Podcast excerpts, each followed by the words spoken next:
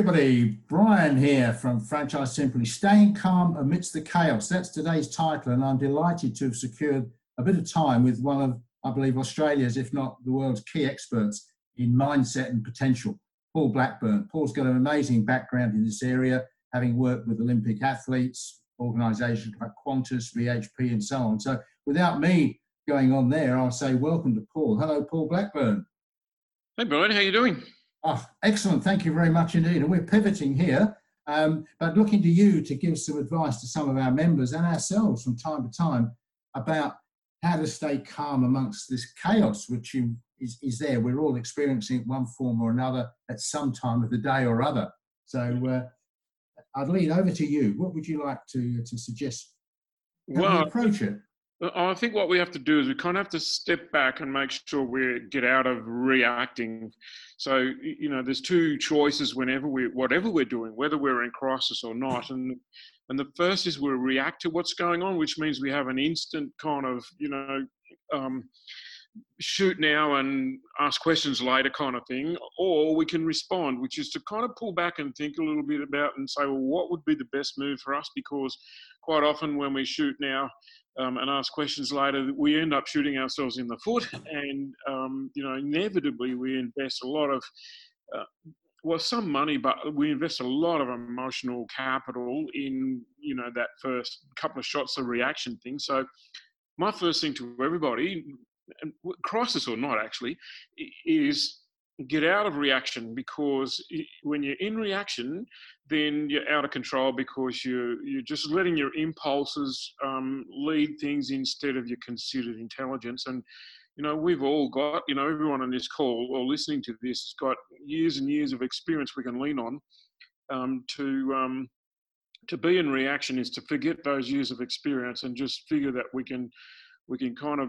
pull out a solution overnight and um, and by the way, that have that be a winner, um, which quite often it's not, uh, simply because it was, you know, too quick and too reactive. So that's where I see things coming undone for everybody. Is that apparently, and I don't know if this is true or not, but apparently, seventy-five percent of people are um, complying with the laws and you know doing the lockdown thing. Apparently, there's about 25% of the population who just can't do that they they either don't have the emotional maturity, they don't have the um, the patience to kind of sit still or be you know out of action for a while. Pardon me. Um, and so really, um, if you look at the times and struggles that we're having, you know, you look at punch ups in the supermarkets and you know, pensioners being pushed to the ground and all sorts of very ugly, un-Australian kind of things to, from my observation, it's those people who are in panic, who are in reaction, who are who are acting in that way.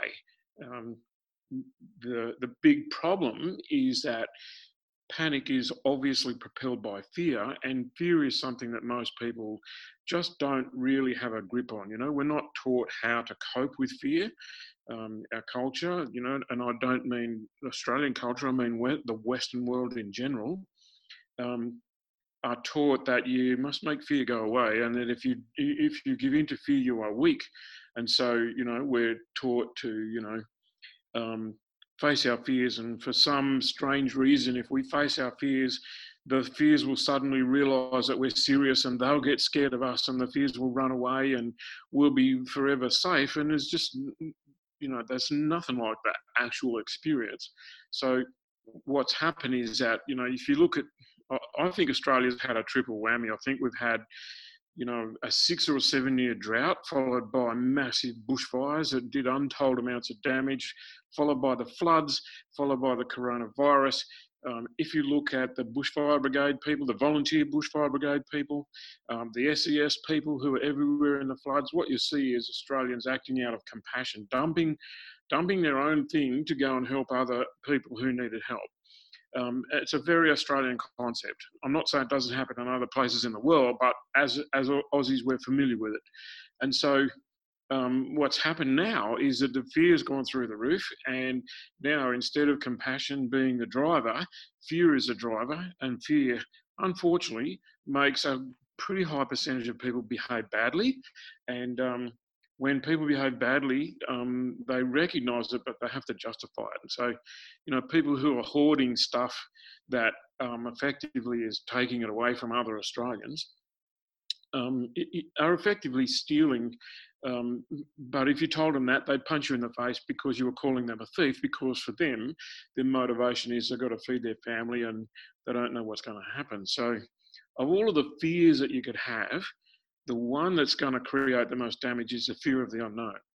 And that, unfortunately, is the one that um, is brought to the surface. That you know, there are a number of fears that affect people, uh, but the one that affects the largest number of people in the biggest and the most powerful kind of a way is the fear of the unknown, and that's what's propelling what we see is basically bad behaviour by a small percentage but a big enough percentage to be worrying or concerning. Does that does that make sense, Brian? Oh, absolutely. I think we all witness it, and uh, I suppose what I'm interested in, particularly in our conversation, is where all of us do experience elements of this, and it's having us a rock that's steady. I'm lucky. I've got my partner Prue, and we we're having sessions together, and we talk some of this through. But without that, on my own, I, I, I think I would. I've been in a less comfortable place than I am now, and I think a lot of people like that. Um, yeah.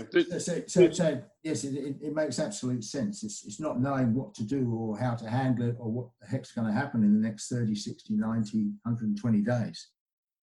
Yes, and um, the, the uh, imagine is a funny thing, you know. Like a, oh, sorry, imagination. Um, you know, we, we build our businesses, and I presume I'm talking to business people predominantly now.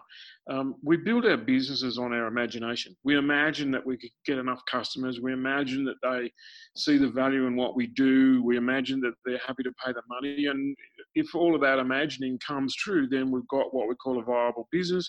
And obviously, that propels the culture. You know, 90% of people in Australia who got a job work in a corporation that has less than 10 employees. So obviously the engine of our economy is people in the group that, that we're probably talking to today. So that that business is built on a dream. Basically, it's kind of like, well, bugger it, let's have a go, kind of thing. We'll spend our time and our money. We'll invest in ourselves and the resources that we need. You know, people like you, for example, uh, and, and and have a go what what happens is that when we can't imagine the future, then uh, we tend to m- imagine the negative. So the fear of the unknown, in, in terms of what's going to happen next, um, in one way you can handle that. When I stopped being a school teacher many years ago, a friend of mine said to me in the quadrangle, another school teacher said, How can you handle not knowing what's going to happen next year? He was talking about the fact that I was not going to have a predictable income. And um, I don't know what put the words in my mouth, but I, I end up saying to him, How can you handle knowing what is going to happen next year? so I think that's the difference in business people and regular people. And I don't, I don't mm. want to say regular people are not not the backbone of Australia either. Um, but if you have a bias towards business, then um, you are probably going to handle this a whole lot better than all the people who don't, because as a business person, you face doubt and uncertainty every day and you're actually used to it. And I'm pretty sure that the conversations that you and Prue have are discussions rather than panic. And I certainly know that for Mary and I, um, and and the other people in our business, um, there is a degree of not panic. There's a sense we need to do something. Uh, we're kind of fortunate. Our business has gone digital. Our daughter propelled us in that direction about four or five years ago, and so our business is pretty much business as usual because we're delivering over the net and we have been for quite some time. So, you know, you can expect many businesses to go in that direction now because they've been pushed instead of they made that decision. So what it means is that for Mary and I and our team, we're, we're not panicking. We're just kind of thinking, well, how do we change direction to meet the needs of people out there at the moment? Bearing in mind that a lot of those people don't even know what they need. And, you know, the panic buyers, so to speak, you know, interesting enough, have been just buying up whatever they can get a hold of that they think might be the next thing. So once they bought up all the toilet rolls and filled up all their wardrobes with toilet rolls, then they they thought, what what next? That panic kind of urgency says, what next? And they grabbed all the canned food, filled up their garden sheds with that, and then said, "What next?" and thought, "Shit, meat." So they raced down to Harvey Norman's, bought a freezer, filled it full of three years worth of supply of mincemeat, and then they go, "What next?" And so you know they're just kind of raiding the raiding the territory, so to speak, just scooping up whatever they can get their hands on, because they can't actually think strategically.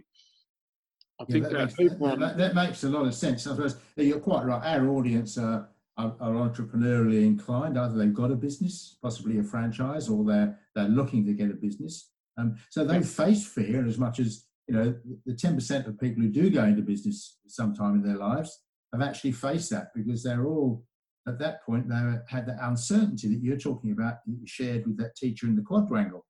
Um, you know, what am I going to do? And people ask them, don't they? Their neighbours, their family, the people over the fence. How are you going to do it? You know, you, are in business, you're going to go broke, you won't be successful, nobody else has done it.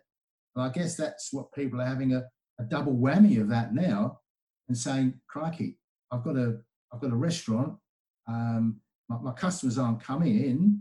Um, what's going to happen to me? How am I going to survive? Yeah. Uh, you know, it's a funny thing. I think if you can, if we go back to the very first thing I said, um, if we can just pull back from participating in the in the what's going, what am I going to do, and have more rational discussions with the people who are close to us, we will come up with these ideas. There's a there's a pizza place near us, um, which has a you know it's it's a nice solid business. It's open has been for 20 years. It's been open three days a week. So I presume that that's um, Thursday, Friday, Saturday, Sunday. So um, that you know that it's a family business. Um, it's it, it's a small business. It's kind of like, but you know they make good pizzas, etc.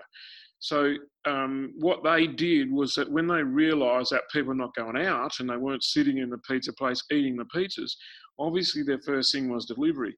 Um, but they sat back and thought, how do we enhance this? And they put a drive through into their pizza place. Fortunately, they had a bit of spare backyard, so they actually got the bulldozer in and put a drive through attached to the building and said, ring up your orders and um, when, when you come to pick them up, um, just press a button on your boot, boot release and we will put your food in the boot of your car and you don't even have to wind your window down. Wow. And away they went. Well, that that went so gangbusters that they had to put a thing on their Facebook page saying, "Could you stop ordering for the next hour and a half because we're an hour and a half behind in terms of whatever, and there's a queue of cars out through the drive-through uh, because we're struggling to keep up." The next thing that happened to them was they ran out of ingredients. They recruited family members. They sorted all of that out, and now when you go to get your pizza, you can also get a box of fruit and veggies uh, you can get some meat. You can get all the staples. They're basically doing a mini Woolworths, and they're, and they're doing it through their drive-through. And of course, the big problem is they're looking for people to come and work for them because they can't keep up with demand.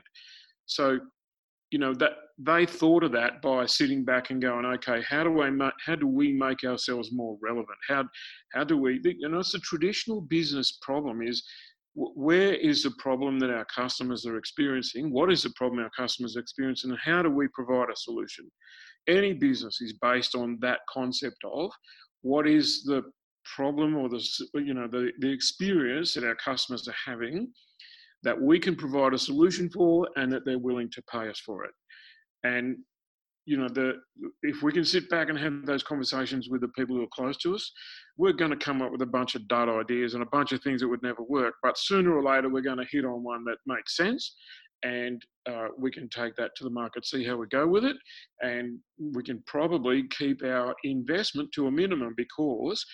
You know, if you're going to do some marketing now, then it's probably going to be all internet based. Um, I've been watching the TV. I haven't been listening to the radio, but uh, the TV, the the advertising hasn't backed off. I'm interested in some of the people who have um, who have changed. For example, the um, ambulance chaser lawyers they've backed off on their advertising. I presume that's because you know there's a lot less people driving around getting into smashes or that, or there's a lot less chance that people are going to come in to see the lawyer about a case against you know for injury or, or, or whatever it is. Uh, but many other businesses still that I see, you know, a lot of familiar ads on the TV. Meanwhile, okay. you know, I, I, see other pivots, mate, that are quite interesting. I've got a friend who um, has a fairly large business. Um, and they they supply art supplies to retailers, and you know they've got to go out and convince retailers to take their stock. So they've got a sales team on the ground, all of that, blah blah blah. Um, they do a couple of million dollars a month, so you know, significant size business. Um, employs 40 or 50 people. Um, they're up 40% at the moment because one of the things that people are buying like crazy is stuff to use with the kids at home, which is art and craft. Um, interesting they had IGA ring them up and say, um, listen, can we get some art supplies because we've got all these empty shelves. We've got people coming in looking for, you know, bread and meat and all the staples. We don't have much of that kind of stuff, but we've got shitloads of shelf space. Hmm. Can you give us some of your art supplies and we'll see how they go? And of course, they're rocketing off the shelves. And so, you know, the people that I applaud are actually IGA because there they are with their empty shelves saying, okay, well, we've got empty shelves. We can't get more stock, even though we would we can sell it hand over fist. We can't get it. Um, we were in Coles the other day, and um, the girl in the meat section told my wife Mary that they are doing, they're turning over two weeks worth of meat every hour. So, oh, you know, you, you could reasonably expect that there's not much room to move in the meat field uh, because people are buying it up so quick. So the IGA dudes, I think, are the smart cookies because they said, okay, we've got all these empty shelves. What can we put in there? We'll give it a go. You know, they're investing money to buy that stock, uh, but they probably have the money because, you know, somebody emptied those shelves, mate. The money is there somewhere. And that's what I think I see out there in our culture is that the money's still out there because Bunnings have just restocked with massive amounts of home exercise equipment. Apparently, it's going out the door so fast that they've had to limit it to one item per customer. And that's because, you know, part of the government message is, you know, stay fit. Well, a beautiful message, by the way. However, um, there's Bunnings have pivoted and said, okay, well, we're selling plenty of home home do it stuff because plenty of people going, okay, I'm stuck at home. I'll, I'll finish off that reno I started, or we'll start a reno or whatever. But they're also going, okay, well, we'll grab a exercise bike and that kind of stuff. And I think to myself, you know, it might be just my casual observation. I think, you know, where the people, where the population see the value, they're still spending the money. They're just spending right. on exercise bikes and you know stuff that we don't. You know, who who would have thought Bunnings um, were would be stocking exercise gear? Of course, Bunnings are knocking on the door of my friends with the art supplies as well, saying, "Hey, can we get some art supplies?" You know, th- there are there are problems in this because my mate with the art supplies has now got problems getting stuff out of China. Um, so you know, just just when his business is going through the roof, uh, the supply part of it falls apart. So um, you know, they're they're looking at what they can do air freight wise, and you know, also things that are light and cheap and yeah. all that. Sort I, I, think that those those are great examples. It just goes to show how flexible people can be. And I think perhaps I'm thinking for the direction here where we are today is people are listening here saying, well, I've done a couple of things in my business, you know, but I've got I've got to re- rethink the long term because you know end of the year, whenever it might be, um, I'm going to have to maybe reshape my business. And there are others out there who are saying that's all fine. You know, Bunnings had an answer and IGA had an answer, but I haven't got one. Um, I mean, yeah. can you give tips, I suppose, sort of mindset tips to people to to get themselves into that position where they've got that core sort of strength to be able to feel yeah. grounded and, and and consider moving forward suppose, logically and appropriately. Yeah. Um, the the trick here is to go back to where we started and and steer away from business. If I was to continue to give you business examples, then lots of people on this call are going to go, yeah, but I can't do that. even though everybody's got an oven and you could be cooking food and selling it. But let's put that aside for a second. The when we end up in times of trouble and crisis like this, what happens is all of the things that tell us who we are get taken away. So, 35 years ago, when my wife Mary fell pregnant with our first child, when the time was appropriate, she stopped being a school teacher. She came home, and within a couple of weeks, she was going around the twist because she had nothing to do. Pardon me. The baby hadn't been born yet. She had nothing to do. She was bored, and she said to me one day, she said, I don't feel like I'll do anything worthwhile. So that was within a couple of weeks. That's the first phase of what's going to happen to people is that we're all going to be wandering around, panicking about what we can do to earn some income, but also not getting the the brownie points that we get from doing our normal day's work. Uh, because you know, if I go and do a day's work and it's hard and it's honest, I may not have made a fortune, but at least I can feel good about the effort that I put in. So the you know one of the things that's working for me at the moment is we're at our farmhouse down in um, country New South Wales, um, which is an excellent place to self isolate. You know, 250 acres, all that, and I'm spending the time doing a reno. You know, because um, we'll do some stuff. Mm, you know, we've worked out how to do our business in in about two weeks out of every four. So I've got a bit of time, so that's what I'm doing. So I feel good at the end of the day, and I feel like I deserve the beer. When I sit down at the end of the day and have the beer, I start to think about what can we do to make sure our business that supplies supplies our income will work well. And those are business ideas, but they're the wrong place to start. What happens when we end up in a place where we can't get our normal bearings because we're not going to work each day, we're not associating with the people we normally associate with, we're not having the normal conversations, and we're isolated as well, then we end up in unknown territory. So it's a little bit like walking through a forest without a compass. If you if you don't have a compass, then you don't know which way to kind of head through the forest um, with a compass, you can go, okay, now that we worked out where north is, then we can work out all the other directions and we can make a decision about where we want to go. And using that compass, we can kind of check our progress periodically and we can get ourselves to the other side. What happens is that we lose our moral compass. In times of crisis, our our compass um, goes away because it's normally external. So, you know, I've got great concerns for my mum who's 92 years old. Uh, so I'm on the phone every day to my sister, or it's video actually, and Zoom calls to my sister and my mum. And we're having conversations that are family orientated and about how mum is coping with being cooped up and that keeps me in the normal loop, so to speak. In other words, my life is a little bit normal because of that. And it's the first thing we've got to do is keep our lives as normal as we can, and that means reaching out because normally, I would bump into my mum and my sister once a week. So, um, given that that's not happening, then we need to be doing that. That that returns some of the normal. So what I'm saying is going to work each day is part of normal, but it's all external. What I mean by your moral compass is your internal um, guiding mechanism, which is your values. And so, what we have to do is go, we have to go inside and say, Who am I? What do I stand for? What do I believe in? What is important to me? Because those things need to be brought to the fore in whatever it is that we're doing. Because otherwise, we just end up like a rabble doing whatever we have to do to put a buck on the table or put a meal on the table and we end up behaving badly. When we get to the other side of this, we're going to look back and we're going to judge our behavior based on whether we thought we behaved well or we behaved badly. We will, of course, justify the bad behavior. It's saying we had no other opportunities, etc. Um, but most of us, if we think deeply about this, we don't just want to get through this uh, because we scrabbled around and we kind of, you know, raked in a few dollars here and a few dollars there and we kind of survived somehow. Um, most of us want to be a force for good, and that's why I refer to, you know, the volunteer bushfire brigade and the SES guys who are everywhere in the floods. Is that is that it, how we survive is, is important to surviving. Of course, if you've got no idea how you're going to bring the next dollar in, then your focus is almost completely on that. And but it makes us desperate. And when we're desperate, we're just not good business people.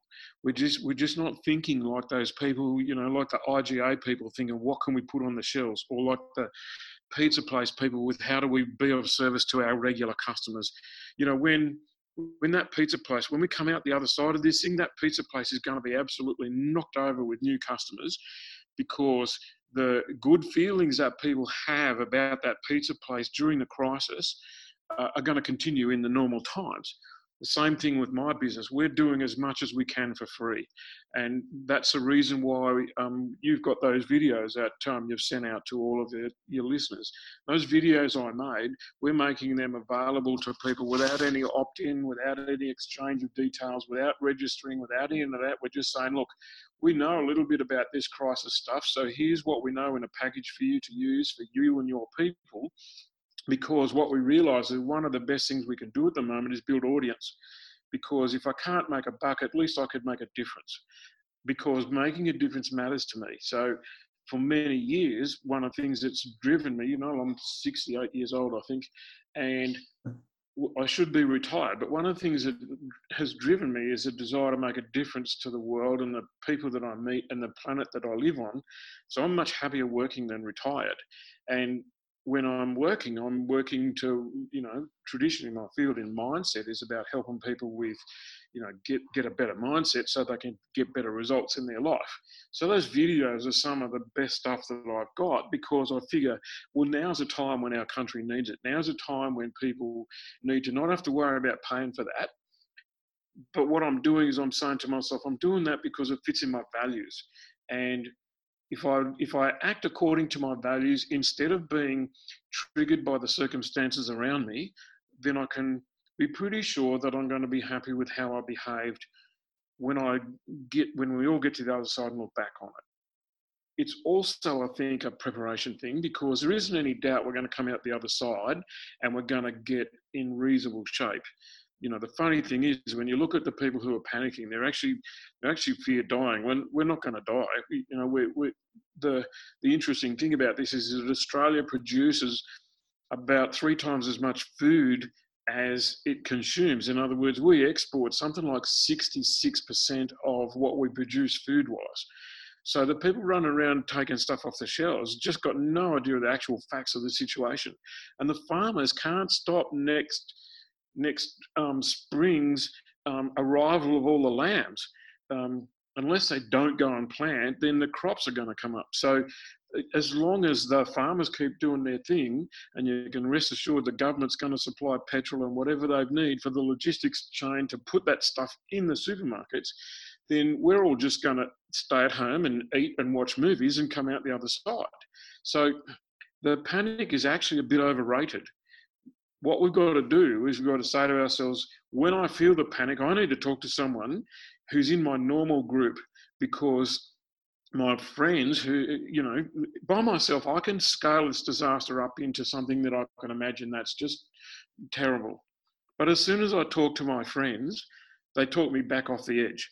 And I think that that's really important is that we look at our own values and say, whatever I do to put a buck on the table, how do I do that with dignity, dignity and with grace and with um, thought and care for others as well as myself? How do I make a buck and, and do it in an honest and forthright kind of a way? Um, how do I how do I stay in contact with my normal group of people who keeps my mind sharp? So let me kind of wrap that idea with this concept here. People have been studying megadata for years, you know, and since the advent of artificial intelligence and that kind of thing, one of the things that we're starting to notice is every now and then some some propeller head in a dark room compares some set of data with another set of data and comes up with a piece of insight. So about two years ago, some, you know, one of, one of these, you know, brains on a stick is fiddling around with megadata and isolates the fact that this, this, is, this happens in the UK. They isolate the fact that people who pay off their mortgage um, early are also people who own hybrid cars. So one of the banks gets a hold of this and says, "Hey, people with hybrid cars pay off their they pay extra on their mortgage. We get our money back quicker." So they came out and they made a special deal, a special offer. If you could prove ownership of a hybrid motor car, you got a break on your mortgage. You know, come to our bank and set up your mortgage new, but we'll give you a, honeymoon rate kind of thing. So that's the kind of thing that um, megadata can tell us. You know, useless information unless you're a bank. But one of the mega data studies that's made a big difference to my life and the life of everyone I can tell about it is that they've started looking at people who live to be 100 and asking themselves what it is that they have in common. And these are people who live to be 100 years old and they've got their marbles. In other words, they haven't got dementia and they're still fit and they're walking around. And what they found is that what these 100 year old people from countries all spread all around the world uh, is that these people have large groups of warm, um, nurturing relationships. Even at 100, they are still powerfully connected to a big group of people who care about them and that they care about the, the, the people that they're talking about. So w- when you think about it, if having a warm, supportive, nurturing group of people to connect with is the thing that makes people live to be 100. It's probably the thing that's going to get us out of this crisis as well. So, if you're, so if you're in business and you've, sorry? you've, sorry, if you're in business and you've gone through understanding that situation, you're then looking to the future, you need to secure yourself step by step by having those that, that, that group of listeners or friends there so you've got a, a, forum to regularly share your thoughts and your feelings and so forth is that the essence of, of really getting yourself that emotional intelligence or agility that you're talking about? It, that is the essence of it. It comes down to this. Apparently we just go better. In other words there is less stress and there is less drama when we have these groups of people that we can you know share our troubles with but also share our victories and like have a normal relationship with. But these are people that we care about and we know that they care about us. So typically if they were struggling you would have their kids come and live with you for six months while you know they got through a tough time or you might lend each other money or you might um, you, you know do something for each other which had significant cost in terms of time or value you know you might um, jump in your car and drive them 500 clicks because their car was broken or something, or you, basically you just spend time together because you enjoy each other's company. In Australia, people really, so people you really empathise with, so that yeah, you've got a connection. It's people that you're connected to, and mm. the operative word is people that you care about, and you know that they care about you. Doesn't mm. mean that you know, like my best friend calls me a bastard. You know, like when we talk on the phone, he goes, how you going, you silly bastard, down there on the farm hiding from everybody? And, you know, our conversations are um, typically Australian in terms of calling each other silly and, well, we use swear words to call each other things, but I think you get the general idea. I know that that guy, I don't know if he'd take a bullet for me, but he'd think about it. And that's really all I care about. So, um, you know, we spend time together, we, we laugh and all that sort of stuff when times are sad, when we have difficult times, you know. Many a time um, I've been in tears and he's just sat with me while I was, and vice versa. And many a time we've laughed ourselves silly and our faces are going to fall off. So these are, you know, relationships that you build over a long period of time, and um, they actually turn out to be what you what you're left with. Because if you look at what we've got at the moment, most people are pretty short on money. Uh, they're pretty short on work, uh, which is related to the money. They're pretty short on adventure because they're staying at home. Um, if you if, if you said you know are you wealthy i'd say don't worry about the money somehow or other we will muddle our way through all of this um, and worrying about it actually doesn't put money on the table anyway. So um, don't worry about the money. Worry about the things that you really wanted to be wealthy in. And I think if you're wealthy in health, if you're wealthy in friendship, then mate, you are wealthy almost beyond description. And um, you know the other stuff is actually small potatoes. And if you can keep it small potatoes, you can solve it. You can figure it out because you know um, th- there are. We will find ways to solve these things. Like I said, business people understand you might have to try three or four things that don't work to find something that does. But what I'd say to everybody on this call is if you're considering franchising, then what you've got to do is use the time you've got now to get your shit in a sock, you know, like get start getting paperwork organized, start doing the stuff that you haven't had time for, start doing the stuff that, you know, you're, you know, it's in the too hard box. Um, because there is no doubt we'll come out the other side of this on a ricochet. You know, the people in property that I talk to, you know, I've got a few customers who or clients who've got big property businesses, and they're all saying that the pullback on property prices now is like an elastic band, and that when we get out the other side and interest rates are as low as they are, the governments are not going to be able to jack them up too quickly because they need for the economy to get a run on, and property is just going to you know be like a rocket ship. So they're all getting themselves prepared for that. They're kind of looking to finish off projects and they're kind of looking to pull back and they're looking at where where things are going to go hot in the future. And that means that they're getting their their un, they're undone. You know that box of that that file of stuff that you never want to touch because you know like for me paperwork is kind of like you know I'd rather stick needles in my eyes and do paperwork. Now's the time to be doing that because if if you if you have been thinking about franchising, um, it's going to go so quick on the other side of this thing that it'll escape before you can get a grip on it, and then you'll be working from behind. And that's you know at that point you're going to be saying to yourself, why didn't I take the time when I had a bit of time to get ready? So I would say to everybody, hang on to your dream. It's just kind of got a delay factor on it. We don't know how long the delay factor is, um, but you know, obviously, um, things will come good at some point. Either that, or we're all dead and we won't have to worry about it. So I suppose I've just summarised a few key points I've been abstracting there from what you're saying, Paul, and by all means comment or, or, or uh, accordingly. So I was at, uh, number one is recognising it's not the end of the world. Um, and that, that comment of yours, if you're lost in the forest, if you're isolated, you need bearing. So that's where you need to make sure you've got that group of people or, or quickly put it together so you can have a chat on the phone, on Zoom, whatever, um, just as you do with your family. Um, and then on your own self is recognizing your values. So just going back to what's the best me? Who am I really? What are, what's my goals? And, and the other thing I took from you was this business of of helping others so that that gives you that good feeling. So at the end of the day, you do feel good. You can have that beer and look back and say, well, tick those boxes today um, and feel happy about it, as opposed to hitting the sack, um, worried, you know, worried beside yourself, sort of thing. Yes, mate. I think that um, if we go back to where I started, yep. Um, we've got to stop ourselves going into panic um, we've got to we've got to get a lid on the fear. The easiest way to do that is to talk to someone who who knows you just need to talk.